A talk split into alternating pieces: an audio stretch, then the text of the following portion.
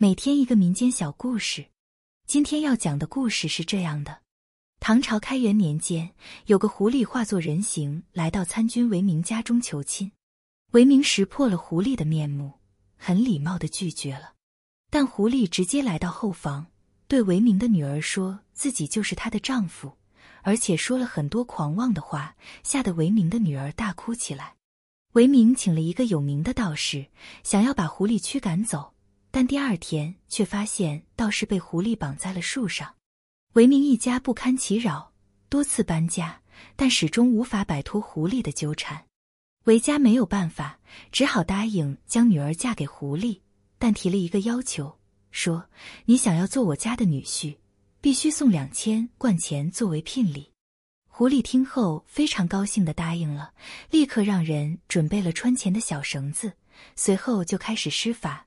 很快，天上就下起了一阵钱雨，丫鬟们用绳子把钱穿起来，刚好是两千贯。韦明见没办法阻拦了，又拖了一段时间后，就将女儿嫁给了狐狸。结婚的时候，狐狸送来了很多珍贵的珠宝和丝绸。过了一年，韦明的儿子突然生病了，请了很多医生都治不好，老两口只好托女儿来请狐狸帮忙。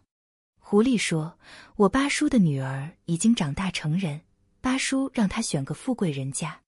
你儿子之所以生病，是因为我八叔的女儿在你儿子的房中。”维明夫妇听后大怒，骂道：“你们这群野狐狸精，害了我女儿还不够，还要打我儿子的主意。我们以后就指望这个儿子了，给你们狐狸做了女婿，不是断了我们维家的后吗？”狐狸听后也不说话。只是笑了笑，但眼看儿子病得越来越重，维明夫妇只好又跑来求狐狸，说：“你要能治好我儿子的病，我们所有的家产全都给你。”狐狸沉思了好一阵，才说：“治好你儿子的病倒是容易，就怕你们说的话不算数。”维明夫妇在他面前不断的发誓，表示绝对不反悔，狐狸这才答应了。一天后，狐狸从怀中取出一张写了文字的纸，让韦明照样书写下来，又弄了一个喜鹊窝在他儿子的房门口烧了，然后让他儿子拿着喜鹊自慰，并说这样做就能治好病。一切都按照狐狸说的做了后，韦明儿子的病很快就好了。韦明夫妇却动了心思，认为儿子既然能用这个方法赶走别的狐狸，不如让女儿也试一下。于是又用原来的方式试了一下，并让女儿整天抱着喜鹊。狐狸果然再也不敢来家中了。狐狸只好站在门外大骂道：“你们果然赴约了！早知道这样，我一定不会救你儿子。”过了五天，韦明正临窗而坐，忽然闻到院子中一阵臭味，还有一股旋风从天而降。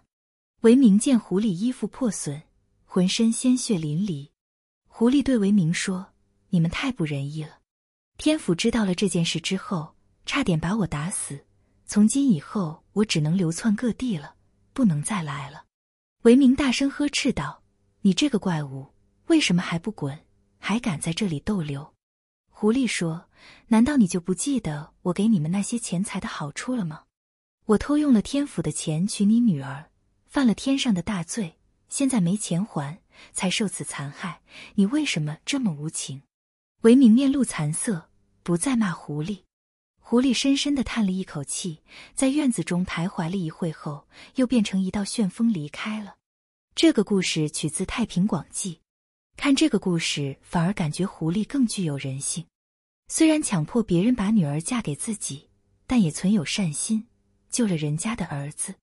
韦明夫妇的做法似乎没有错，毕竟自己的家人是受害方。会想尽一切办法让家人平安，只能说人妖殊途，一切的根源源于此，没办法化解。